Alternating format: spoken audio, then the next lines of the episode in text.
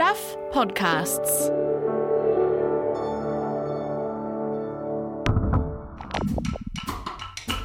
A warning this podcast contains references to subjects and discussions that could be hard for some people to hear. Some episodes may also contain explicit language, so please take care. I think that as women, we're always told to be quieter, to not make a fuss, to not, you know, be so emotional, don't be hysterical. You know, like I get called hysterical like every single day. It's one of the favourite words to use for any woman who's angry. Queenie, Queenie, don't drop the ball. Queenie, Queenie, don't drop the ball.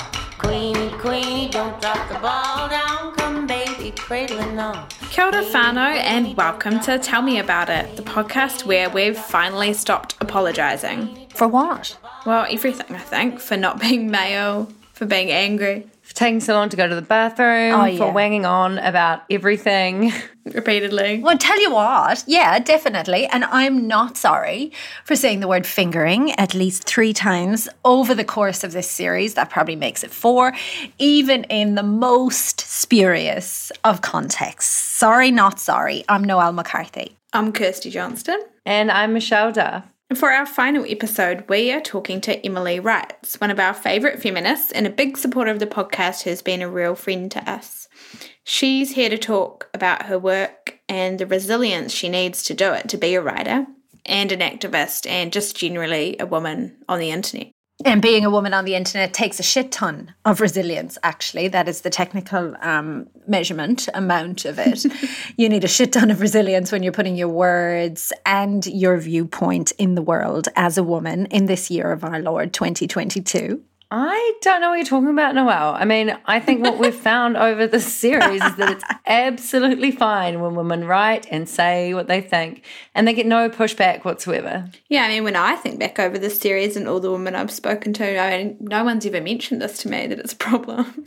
And no one in all your, both of your stories either, I guess. Or our personal experience, no. That's right. Yeah, I'm thinking about that episode we did a few weeks ago with Golriz, Golriz Ghahraman. And remember Golriz telling us like how she has to vary her exits in and out of the beehive because of the death threats that she's getting simply for being a high profile, outspoken MP and woman of colour in Aotearoa, New Zealand. It's just so unbelievable that we've like accepted that as some kind of new normal. Yeah, it was funny, wasn't it, when when she was saying it to us? She was like, "Oh yeah, that you know, that's just something that is kind of part of my day." Like it wasn't even shocking to her anymore. Yeah, it's so disturbing. And I guess that's one of the things we've been trying to highlight with this series that that sort of misogyny and that kind of behavior is not okay. And it's important that we keep pushing back in whatever way we can, I guess. Yeah, I mean, look at Roe v. Wade in the States, eh? Like, look at that draft opinion that was leaked out of the Supreme Court, like potentially overturning the legislation that formally, I guess, guaranteed a pregnant person's constitutional right to an abortion. It's like, it's actually terrifying. But it's such a complete headfuck, like that you can have such a deeply politicized opinion from the highest court in the land in America that actually, you know, represents like a limiting and a removal of body autonomy. You know, that is so radical. Yeah, I think the worst part is this kind of like this regressive sentiment isn't just contained to one nation. Like we have politicians here in New Zealand who are opposed to abortion. Mm, I feel like this has been a theme as well in the course of the podcast. You know, one minute we're looking at a different country like America and going, oh, look, that's so terrible. Next minute, it's happening here. And I think you're right. Like, it's not holding certain politicians back here in New Zealand being openly anti abortion. Like, that is actually not being met with kind of rage or terror. It's seen as being quite reasonable and normal for a mainstream politician in New Zealand. Yeah. So, two things. Like, one, I think this really shows that our work isn't done. So, you know, that's motivational. But the other is that I think that we have to, um, you know, be really careful to make sure that we don't, you know, that we don't treat it as normal because, you know, it's not acceptable. And you know, just because one person's saying that, you know, we we uh, we don't want to give these sort of hardline misogynistic views, you know, sort of more oxygen or more import than they deserve. Yeah, but I don't think that we can pretend it's not happening either. I mean, like, as we've seen, there's a lot of anti woman or anti equality feeling, like just sitting, this bubbling right there under the surface, kind of ready to break out in a giant wave of backlash. Yeah, that's definitely something we've heard over the course of the last few months doing this. Over and over again. Yeah. Yeah. Yeah. And it's just like feeling in the air. You know, I can kind of feel it in my ovaries. You know, it's just like it's happening. And they're sensitive ovaries, I know. So you They they, would are. be They attuned actually to are right now. but you know, there is also a silent majority out there, I think, and I hope that don't feel this way. You know, that don't have these this hatred or um, of women or, or this belief that you know these really regressive beliefs. And I think we saw that quite recently when that businessman Simon Henry, you know, made those racist comments about Nadia Lim, and there was a huge kickback towards that. Yeah. Mm. Yeah, there was, wasn't it? And the great thing about that, right, is that that's $300 million written off the market value of his company in four days. Like, after looking at Nadia Lim, who's like a high profile, hardworking chef and writer, you know, she writes cookbooks, she did my food bag, and he called her this very disturbing and kind of offensive and frankly weird Eurasian fluff. Like who even who even says that? Yeah, like on the one hand, it was depressing and I mean, but not surprising that he said that, but also like really heartening to see that response. And I think, yeah. you know, that's why we need people like, what did you call them, Michelle? The silent majority to to keep pushing back and keep supporting people who are putting themselves on the line. Like at this point, it's kind of not enough to stay silent. And I guess, you know, the challenge for so many of us, like if we are part of the silent majority, is to figure out how to have an impact with our voices. And I think that's one thing, you know, like a lot of the women we've talked to in the course of this series have worked that out. Like they've worked out how to challenge and change systems that aren't designed for them. And they've worked out how to do that from the inside.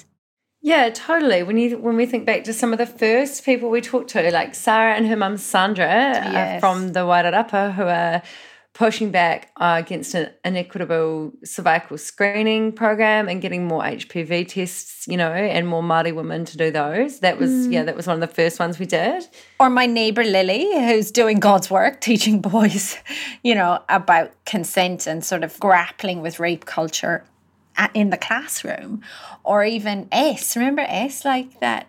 Our first episode. legend yeah, Unforgettable. yeah who was brave enough like a woman who was brave enough to take her rapist to court twice and challenge that system of the victim notification form you know at huge personal cost to her I hadn't really thought about it like this before, but I guess they are all kind of doing kind of activism in some form in their own way. Like Liz, um, doing her work on Yes. gender and the law, The and defense like, lawyer, eh? Yeah. Yeah, and like remember Nia, um, who was highlighting like the way that Pacific women were treated or you know mistreated at work. There's so many. nia totally schooled us i loved that Yeah, like I feel like all of them in their own way were actually yeah like striving to create change, and it's like it's just quietly happening. You know, just getting on with it around the mm. country. And shout out to Sarah, who was the social worker, who was so amazing, you know, who not only sort of made IRD accountable for their crazy child support system, which you tried to explain to us, Michelle, and I know you understood, but I like struggled with it. It took me many, many months to figure out how that system worked. Yeah, and Sarah, who now like navigates families through that, like helps them to go through that. And so, like, I feel like we've been building up to this last episode as well, y- y- you know, in all of these different stories. And we've got a guest, haven't we, Michelle, who sort of highlights all of the different things that you need in order to do this. Yeah, I reckon we've picked a goodie. Emily writes, author of books, writer of articles. You might know her from the spin off or from her Dancing with the Stars recaps on stuff. But she's also on Substack, which I can't explain. What is Substack? Like, it's It's like an online forum and like a newsletter service that you subscribe to. Kirsty, you nailed that, didn't you? Someone's learned Kirsty something. has gotten better. She's like, I was always good, bitch. ah, yeah, touche. that's the attitude we wanted to bring into this last episode. No apologies, just in our power. Yeah, so Emily, she's an activist, she's a mama, she's a greyhound lover, she's a cat fancier, and she is our last guest on Tell Me About It. Welcome to you, Emily. Hi, it, that was such a nice intro. I've never been called a cat fancier in an intro before.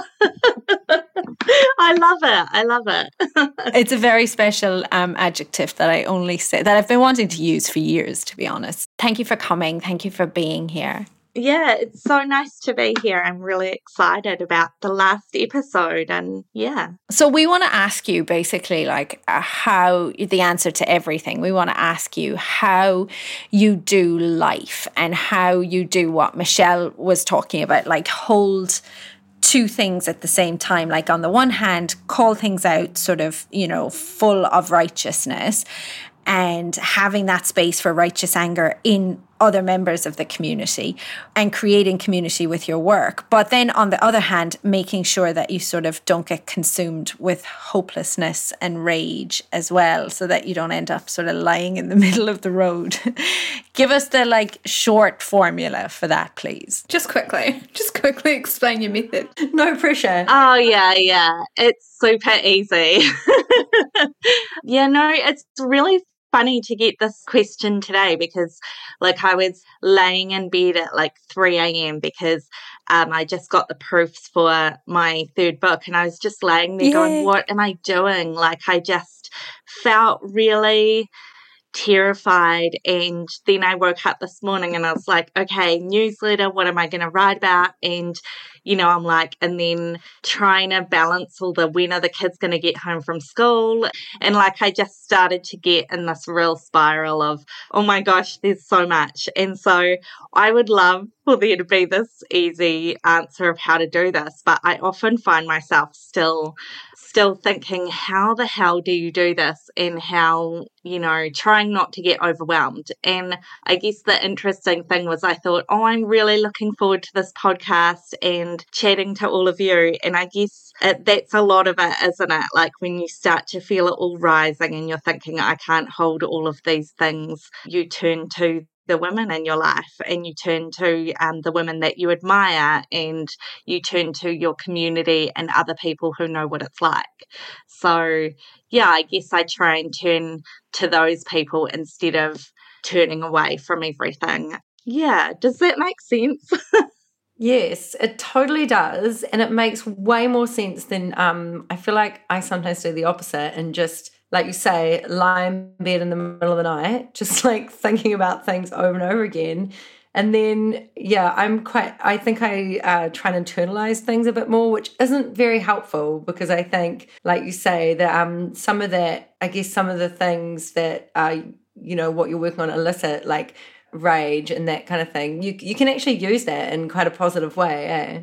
Yeah, I mean, I think that rage is as powerful tool as anything else um, in our sort of activist kitty, so to speak. You know, like we have love and rage together as just same sides of um, this coin of what fuels us and what powers us with activism.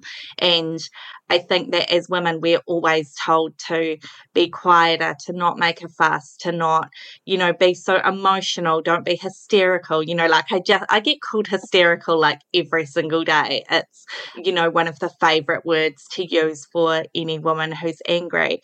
But I just feel like you don't have that rage unless you have deep love for people and you don't, you need both of those things. And, you know, I really feel like anger can anger and rage can definitely be destructive force but it can also be a force for good. And i definitely think that it has empowered me and it's it, it is through you know you you love hard and it makes you angry when you love your community hard and you see injustice and you love your whānau hard. And you know yeah i just think it's a shame that rage has such bad pr Well, it does for women. I mean, it's not the same for men, is it? Yeah, yeah, for sure. It's really celebrated in men, I think. And I think it's also just really misunderstood. Like, my rage isn't, I get angry about stuff, but I'm not going out and turning that rage into violence. I'm using it to keep myself going. You know, like there are a lot of times where I just think, oh, what's the fucking point, you know? And then I just, it's the rage that kind of bubbles up that says, no, I won't. You know, I've always been someone who has got pissed off about things. And I guess I've always been somebody who who can't quite keep all of their emotions in check. And I think that as women we get like heaps of shit for that. We get like you know you have to be calm you have to be all of these things and it's not respectable to cry or be upset or to show that you're really feeling pain for something. But I think that's part of the human experience. And I kind of really want to push against the idea that there's something wrong with being human. And you know, for a long time with my writing, people would say to me, Oh, she needs a thicker skin, she's too thin skinned. But I really feel like you can only do the work of being, you know, like a human in this world, a mum. Like, I feel like having a thin skin makes me a good mum. I don't want to be so thick skinned that I can't walk in other people's shoes or understand where they're coming from. So, yeah, I just think we get like, you know, you get banged around, you get bruised, but there's healing in community. And to build that community, you really need to be open and trusting of other people. And you need to, you know, kind of wear your heart on your sleeve. And that's what a lot of activists, I think, do and just are naturally as human beings. Um, I have a question for you, Emily, and excuse me here because um, was a chainsaw going? Like what I like to do is just really bring the feeling of the suburbs. Jesus the Christ, there's never not. If it's not a You- chainsaw, it. it's a It's a car chainsaw this or a dog.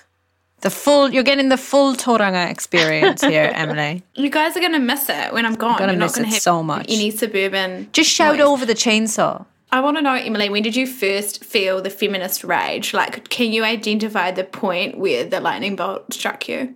Yeah, I mean, it, I love this question. I really like it because I often think, I wonder what radicalized you when I look at women who I really, you know, who I see that sort of righteous anger and And I think for me, I was raised like in the church in evangelical culture. Um, there was quite a lot of purity culture, which is, you know, a lot of shaming about being a woman and, um, you know, sexuality and sex and that type of thing. And I had these kind of two sides of the church, this part of like purity culture and and um, which I really hated this idea that women are just being ready to become mothers and become wives. But there was this other part of the church around service that really spoke to me. So sometimes I think it's a balance of the fact that the church taught me that it's my job to serve the community, but also infuriated me so much that I had to serve the community by rebelling against the church, you know. They taught you too well. yeah, they did. Yeah. And I think as well, the other thing that really got me um, was the Louise Nicholas case. Like, I remember being young, I already considered myself a feminist then, but that was a real take to the streets moment. Like, I remember when we went and stood outside the police station in Wellington holding candles, like all all of us, we were in high school, I think. And yeah, it was this moment I looked around and saw all of these other people, and uh, they were, you know, they were crying at the verdict. They were as upset as we were about the injustice of what had happened. And I kind of really felt at home. I was like, these are people who are willing to show that this pain that you feel about things like rape culture is real. You know, this is a real um, pain that we carry as women, knowing that other women are so brutalized by this culture that we live in. So I think it was that. I also think it was that I went to um, Wellington High School for a little while, and um, it was right near Wellington Hospital, and they often had anti abortion protesters, and we used to go down there at lunchtime. and kind of do a counter protest. So I think it was really, I was young and it was being around other activists that I kind of went, wow, this is a thing where you can not just swallow shit down. Like, you, if you feel angry, you can actually take to the streets, you can actually act, you can do things to try and change things, really, because I had felt really like I had no voice. I think, like a lot of people with sort of church backgrounds or patriarchal backgrounds where um, patriarchal roles are really strong, you feel like you don't have a voice. And then suddenly you kind of meet other people and you're around other people and you realize that you do have a voice. And it's like this really exciting, empowering time. And I guess I've never lost that love of being around really passionate people who want to get shit done. Like, I find it so inspiring and just incredible when you're around people from communities who have been so shat on and so shat on and so shat on and they still get up and they're like nah i'm still going i'm still fighting and um yeah so that I think that as well in life, you kind of get radicalized over and over again. You know, like if you think about, you know, I worked on abortion law reform I've worked at family planning at other places and done very like I've been to God so many protests about abortion law reform. And then you kind of think, okay, well that job is pretty okay for now. And then something like Roe versus Wade in the States happen and you're like, okay, grab your mm. stuff. We're hitting the streets again. We're back at it again. Yeah, we talk about that earlier in the podcast actually about Roe versus Wade and about how yeah, you're like, oh, finally everything's everything's kind of sorted, and then you're like, oh, wait a minute, no, there's you can't take anything for granted. Never, who never really agreed with me and will probably do everything they can to try and overturn all that work you can't rest. But I guess the thing with you, Emily, that I really appreciate, I mean, you know, on the abortion sort of activism, you know, there is a the, there's a body of people out there who are saying, you know, can you just take it out of the Crimes Act? That would be awesome, you know. but there's actually a continuum, and you're at the end that says, actually, no, I want more than that. I don't just want it in the Crimes Act. I want it free and I want it available. I want the women on the West Coast to be able to get abortions, you know, places where there's not that service. Can you talk a bit about like sort of what led you to that point where you are, where, where you know exactly how far you want to go on all of these issues? Yeah, so I think that like having done this type of work for a long time, it at the beginning, I was really into this idea that if I could just make people understand, then they would, you know, they would agree. We would meet in the middle. We would, you know, make things work. We would work together. I believed that ultimately we had this common goal of protecting people and caring for people, this kind of common goal of that people's right to life, their right to health, that type of thing. What I've realized is that they just see me as an extremist no matter what.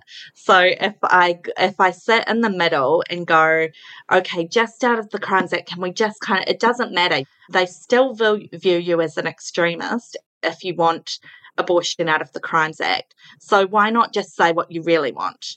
Which is that we have abortion freely available, accessible to every single person who wants it, because that's what I really want.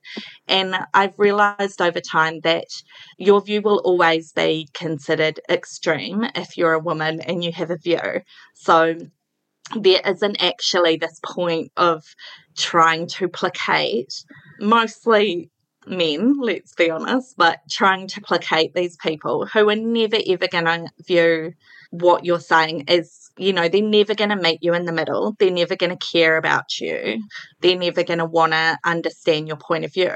So why bother? Why speak to them? Why not just say, this is the reality, this is what we want. Because I think when you look at Roe versus Wade, you have in the States the reason why I think, and this is, you know, just the view of a, you know, geriatric activist from New Zealand. But I think that over there, they have this thing where they're going, oh, right is no abortion, left is abortion right until birth, you know, those type of things. And it's like, it was never that for anybody on the left. And so I think, you know, if we're going to try and stop that dichotomy happening in New Zealand, we have to just be honest about what we want. And you can say abortion is legal in New Zealand, but if you're still jumping through so many hoops and you have to catch a bus from Wanganui or, um, you know, then it's not available. Abortion is not available. So I think we do a lot of things like we say, oh, I'm, I'm not pro-abortion, I'm pro-choice, blah, blah. I'm pro-abortion. I love abortion. I think it's an amazing thing. And I think that we need to get more into that side of things instead of trying to placate people who will never ever see, they'll never change their view they'll never um, meet in the middle and they'll never show care for women. Don't you think it's also just like a massive waste of time? Like there's so many people out there who try just like kind of want the argument. Like you know how you were saying about they're they're never gonna listen. It's so easy to get sucked into that, right? And then you're wasting your own energy. Yeah, and it's just hugely demoralizing because you can spend half a day really trying to explain like 101 reproductive rights to somebody and you can do all of that and then they still at the end of the day go well i don't care you're murdering babies and it's like you've just spent all that time that could have been spent writing to MPs, you know, trying to organise fundraisers to get these women able to have time off work. You know, all the actual mahi of activism is really lost when people try and turn it, like, try and spend all their time making us, you know, convince them of something that they're just not going to care about. And when we sit there and do, you know, I've seen this meme going around a lot on abortion, which is like, I support Becky, who's 11 years old and needed to have an abortion, and I support, and it's got all these reasons for abortion that people might morally decide is okay, like rape or incest or uh, sexual abuse, all those things. And it's kind of like if all you're doing is encouraging people to decide whether women should be allowed to have a termination. How did we get to that point? The job isn't just in saying it's none of your fucking business, you know? And if you come in, and people say this to me all the time, oh, you come in too hot. You come in too hot coming in going, oh, it's women can have any fucking abortion they want. I don't care. You do your own thing. It's not my body. But the thing is, how can we not start doing that when we've got all this wishy-washy bullshit in the middle which isn't actually useful or do, is this a process for you it's not i just don't feel like it's useful. I just feel like no matter what if i didn't ever swear if i held everybody's hand and spent hours saying to them i totally i know you think it's murdering babies but please could my uterus be mine? Would that be all right? You know? It's like that's not going to change shit. And it's just going to make me feel crap and it's going to make me exhausted and demoralized. So kind of what's the point? I'm like we're allowed to be outraged by this. And I think that that outrage is the power in it. It, it should absolutely we're being like gaslit if we believe that women should not be absolutely fucking horrified by this development.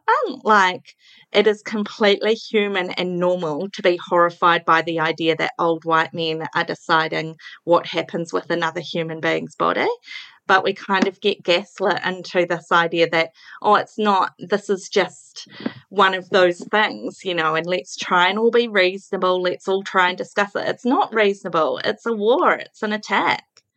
Has this been over time? Ha- have you learned sort of that the way that you go about things is, I, I suppose, how have you learned that that's the best way? And also, how have you sort of protected yourself from you know all those attacks and from not like completely burning out and that kind of thing like what what have you done for yourself to get yourself in a place where you're able to continue i guess?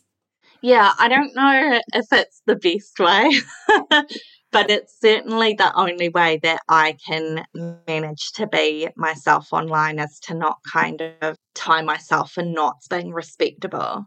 But i think you know, the truth is that it has, like, it has fucked me up over the years. You know, I had like a big breakdown over, you know, TERFs going after me and how aggressive that was and the doxing going after my kids. I found that incredibly hard. I found it really hard how you know, you can go to NetSafe, you can go to the police and be like, this person is saying they're going to come to my kid's school or they're going to attack me or they're going to shoot me. And, you know, and nothing happens. And you feel really like, I think as well, as a mother, I had, you know, when I had a big breakdown a couple of years back, I had this moment where I was just like, wow, you brought all of this in, into your home. You know, I felt really like I'd brought all these people who wanted me dead into my home. And I had to sit down with my husband and be like, they've said what, where the kids are at school. I had to go to my kids' school and say to the principal, these people online uh, have come after, you know, said they're going to come to the school gate, was trying to figure out security at home. I had someone say where I walk my dog, so I had to stop walking my dog, you know, and I had this real thing of I did all of this and I achieved nothing in terms of changing, you know, changing the way systems are in place and that type of thing. And I had a real, it took me a really long time to recover from that. Like, I have never been so low in my whole life. And, you know, I had to take two months off work. And when your work is like being public, and you're a freelancer, so you don't get paid, you know. And it was an incredibly traumatic thing for my family, for all of us to go through that. But I don't know, you just, I think you just keep going because you can't not. Like, I think you just keep going because it's just in your DNA. I don't know if we have a choice not to fight for things like climate change and stuff. When you have kids running around playing on the trampoline, how do you look at them and not go, fuck, we've got work to do, you know?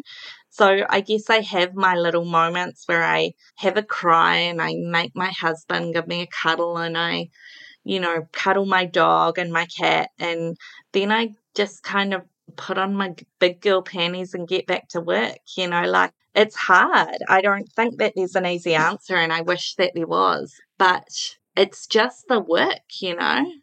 Is it easier since you've changed? You've changed to Substack, which yeah. What is Substack? It's like an online platform slash newsletter it is infinitely easier since I've gone to Substack because I have realized after time that this work is actually work that people value and will pay for. It was a lot harder in the last six years of doing this when I wasn't being paid to do it. And so I had a normal job.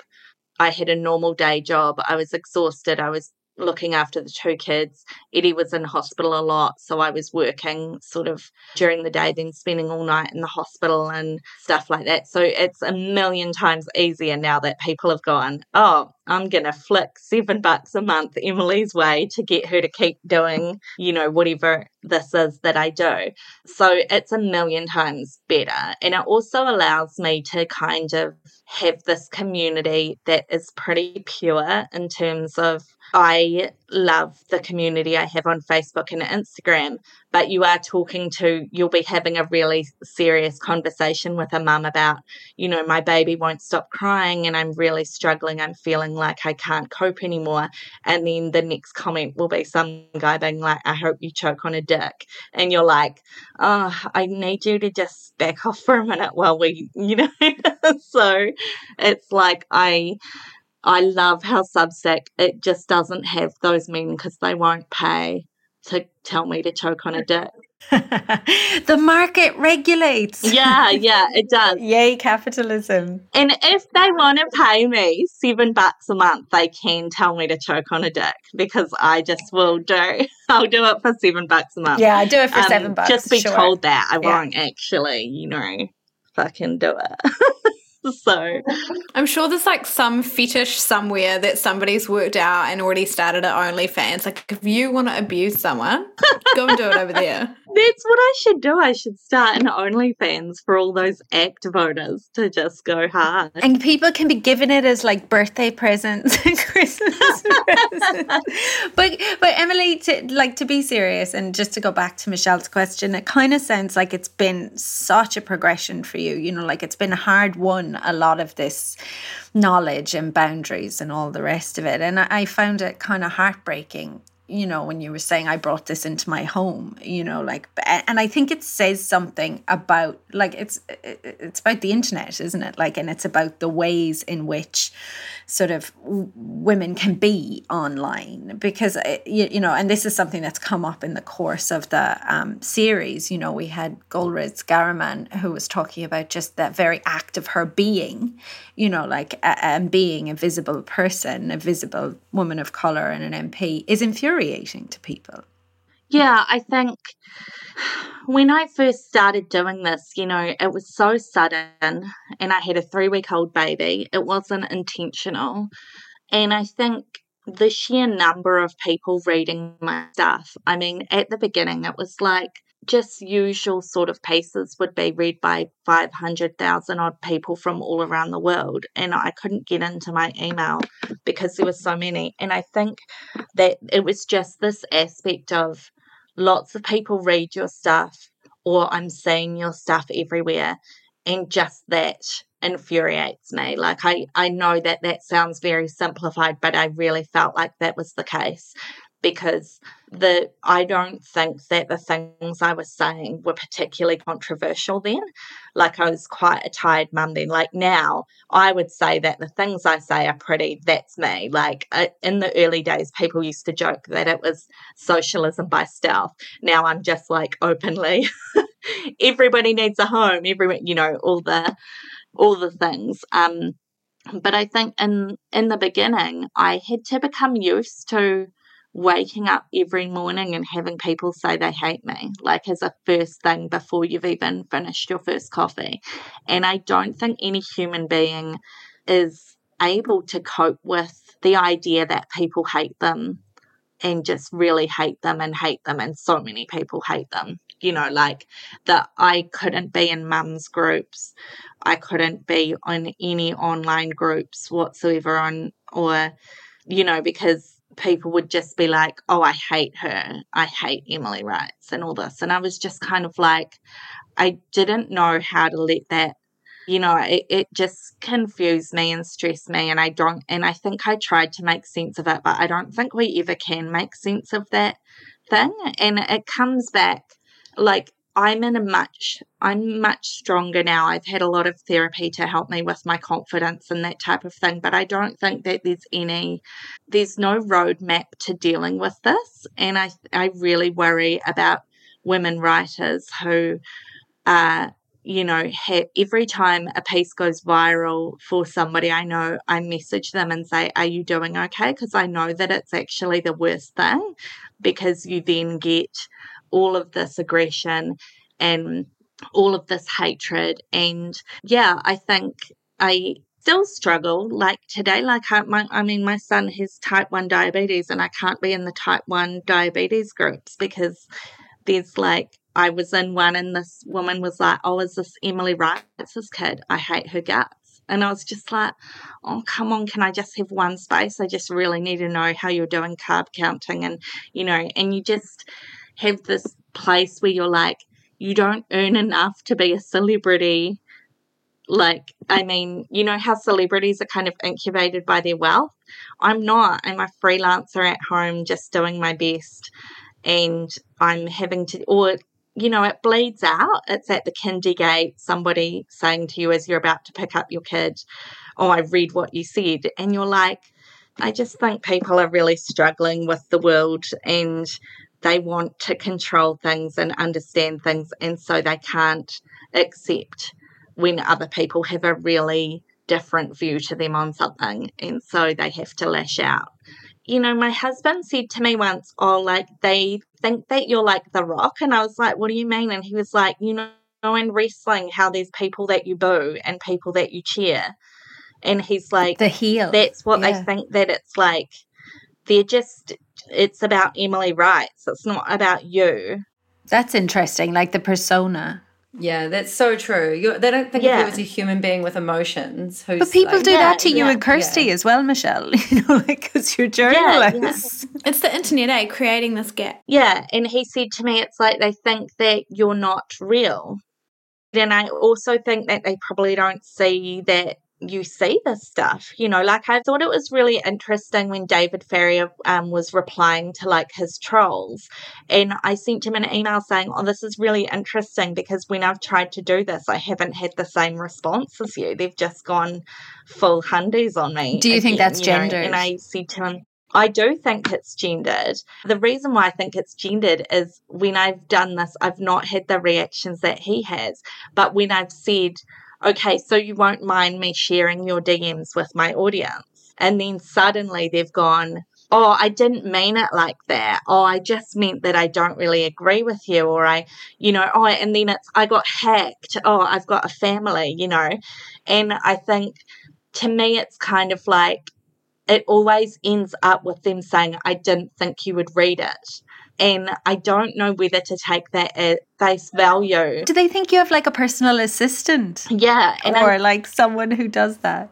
yeah. And I don't know whether to believe that or not because I don't believe they get hacked every time either. But Yeah, I think it's so um it's so weird because I've noticed if I reply to abusive emails saying there's no need to talk to someone like that, people are like, Oh my god, I'm sorry or if you reply, they're like, Oh my god, thank you so much for replying to me and I'm like, How many emails are you sending and to who that aren't getting replied to? Like it's just this like what are they doing? Find another way to channel your emotions. Like Kirsty, you sent a great one the other day to me that you had um it was amazing. You had been they were so rude to you and you basically were like, I'm sorry, is this the kind of email that you send to everyone? This is completely inappropriate. Please do not address me in this manner again. Do you send this to your auntie? Is this what you say?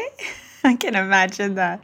I think it's really interesting as well that like I've had an email. So I was going through like various my emails for the morning. A whole bunch of them were shitty and blah blah. And one of them I replied to saying, "Oh, just fuck off." And they sent it to my editor to different people and all that going, oh, look at how she reacted in that. And then I actually had people saying, oh, you can't talk to people like this. And I was like, actually, we fucking can. Like, I try and have as much empathy as I can, but also I feel really strongly that if these people saw me in the street, they would shit bricks before they would say anything to me. But this is the point of the internet, isn't it? And I mean, I think it's Yeah. Jimmy Kimmel who actually made this point. Like in the old days, like back in the day, if you had a problem with something you read in the paper or something you saw on TV, you had to write a letter. Like you had to write a letter to the editor or to the, you know, to whoever they were. And that was a kind of a form of self selecting. Like you had to go and buy the paper and buy the stamp and blah, blah, blah. Now you can literally do it in seconds, you know, with no effort whatsoever. You can just bash out whatever you want and send it to like a dehumanized version of the person, as you both were saying. So, you know, th- th- uh, that to me explains why there's so much of it and why it's so horrible in part because, you know, anyone can do it at any time. I think as well that people don't understand that there's these real life repercussions to having this relentless abuse for a really long time. So, like, I had a full breakdown from it and had to go to hospital. It was a really difficult time for my family. My sister had to come over from Australia to help my children and my husband and all that stuff. It was like a terrible time for our family, and it took me a really long time to recover. But the other thing that it did was make me feel like I don't want to write another book. It's taken me until now to write a book, and I'm terrified. I don't have the same excitement that I did ahead of my first book or my second book. I'm mainly just really scared. And I think I it reminds me of this story when I was at a writers festival and I and you know Dame Fiona Kidman was there and I like am just totally obsessed with her. I adore her. And I had been to a couple of festivals that she'd been at and people would often joke about how um, she used to be called Filthy Fiona after one of her books came out. And after the event, Fiona and I went to have a cup of tea. And I said to her, I'm so sorry that people called you filthy Fiona. That must have hurt so much. And she said, Oh, you're the only one who's kind of said that because it's always been told as this really funny story that she used to be called. Like interviewers would often say it as this funny thing that she used to be called Filthy Fiona. Um, she talked about what that felt like then and the heat of that attention ahead of writing another book. And, you know, it was so meaningful for me connecting with this other writer who, you know, had written this book that was so formative for me when I was in high school. And here she was, had gone through the same thing that so many of us are going through now. And she said to me, You have to write another book, you have to keep going. And I think of Fiona so much with, you know, this book stuff because I sit there going, oh, the male reviewers are going to tear me to shreds, you know. And I hear Fiona's voice and I'm just like, you have to keep going, you know. And this is the same with, I guess, everything we do. It's like there isn't this option to sort of give up because our kids are watching the people that we, you know, somebody's looking at each of us and looking for something, some kind of guidance, and we might be completely ill equipped to give it or anything, but we can walk together on on this journey, you know. And I think that's I guess the idea is just that giving up isn't really an option. We just keep going. What I love what you said about Fiona Kidman is like now she's Dame Fiona Kidman, you know, and she's and she's acknowledged and everybody understands the contribution she's made. And I think it's so illuminating for you to point out like how hard it was for her at the time, you know, and how shaming. You know, imagine being called filthy Fiona. Like that's that's just, you know, uh, it would never happen to a male writer. I don't think. You know? Do you know? I was thinking, Emily, it's such a burden for you, though. You know how you were saying people look to you for something. Like it's such a burden. Like it's like, oh, who's qualified to carry that? Yeah, I mean, I really think that it probably speaks to just how bad our maternal health system is, a mental health system, and just how little support mothers have that someone like me is getting hundreds of messages every day asking for help. And, you know, I spent a lot of time going, don't like really worrying that I was somebody that somebody might look up to because I'm such a mess myself. But then I realized that it's not about looking up to somebody. It's about if you've given space for people to, I want people to know that I will hold space for them and I will walk with them if I can. And once I realized that it's not about looking up to somebody, it's not about being perfect. Like I don't have to be perfect. Um, I don't have to do everything right.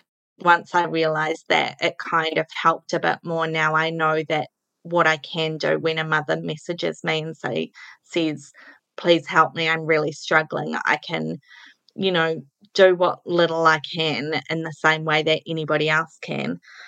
I think it's a bit harder when there's a bit of a context collapse, when it's outside of my Instagram or Facebook or emails or something like that. I find it hard when people will pull out like one thing I've said on a podcast or in a radio interview and then say, you know how can she say that she's you know this or that? And and it's just kind of like oh i'm just human. I just say dumb shit sometimes. Like we all say real dumb shit sometimes you know? And i think that my audience is very forgiving of saying dumb shit but it's the people outside of my audience who are just pretty. Sometimes I feel like it's a bit wolves lying in wait. But I do have like a a sign up in my little office now that just says I don't write for you. And I try really hard to just look at that. I'm like, I don't write for these people. I'm not here for these people. I'm here for this little part of the world and this little community of people who we are there for each other and we show up for each other and that's what I'm trying to do.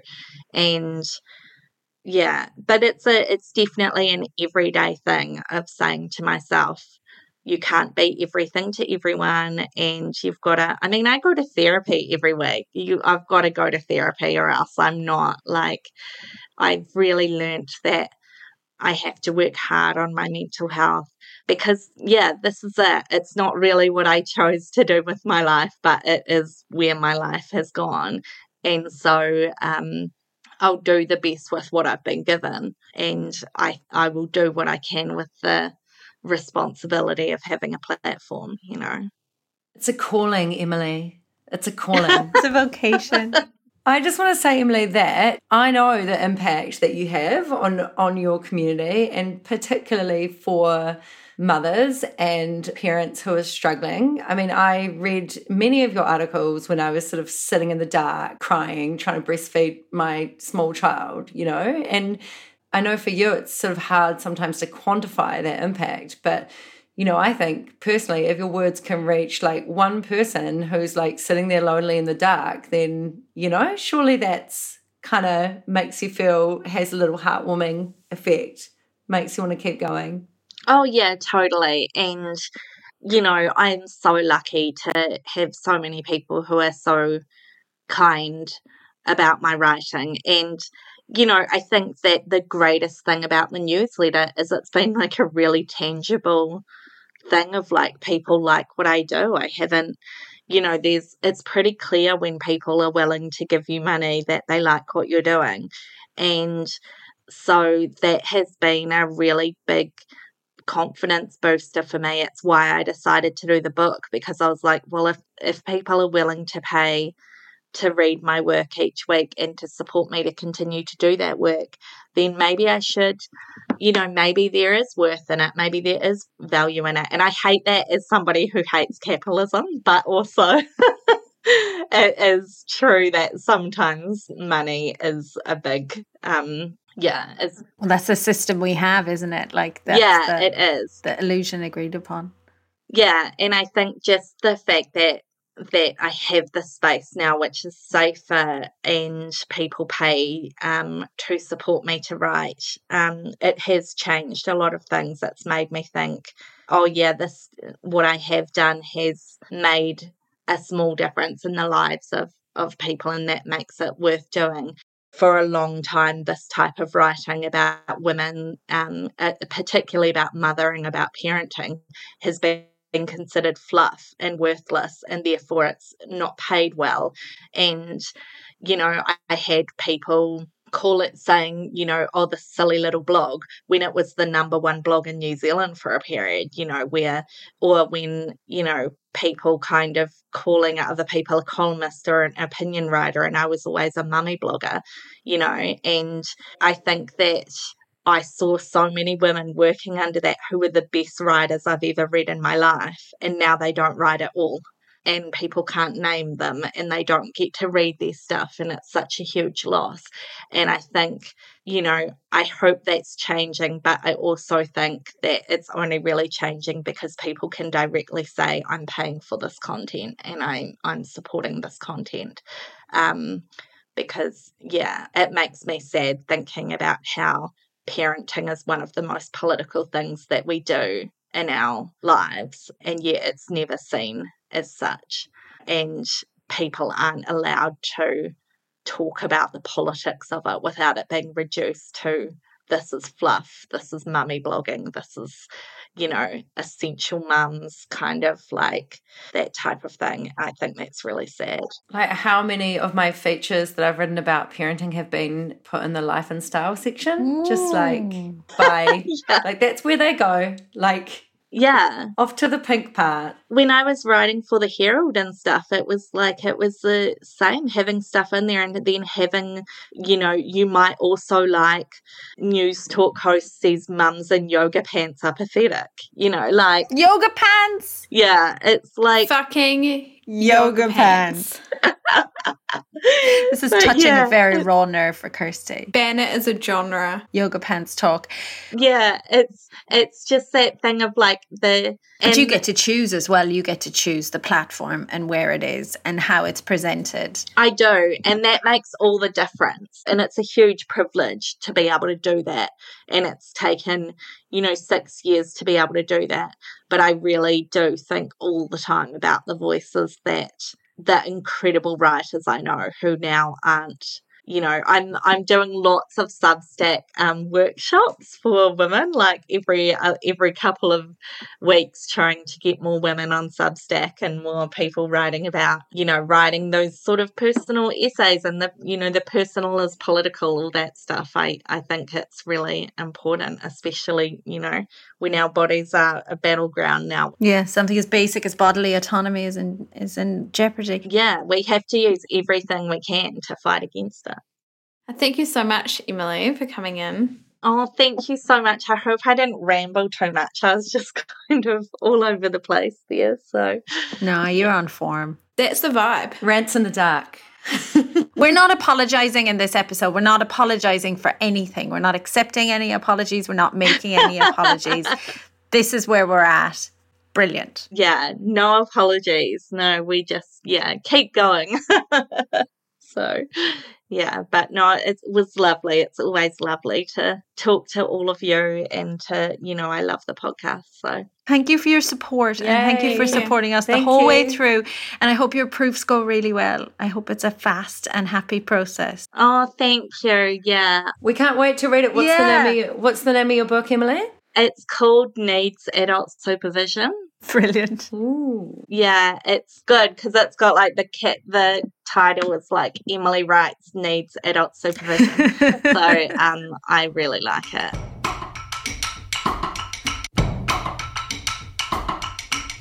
And that was Emily Wright, our very last guest, Sob, who's uh, an inspiration, to be honest. Um, and if you don't follow her work, please go and do that now. Only seven dollars a month. I heard Substack. now that we know all about that platform. if we've learned nothing else.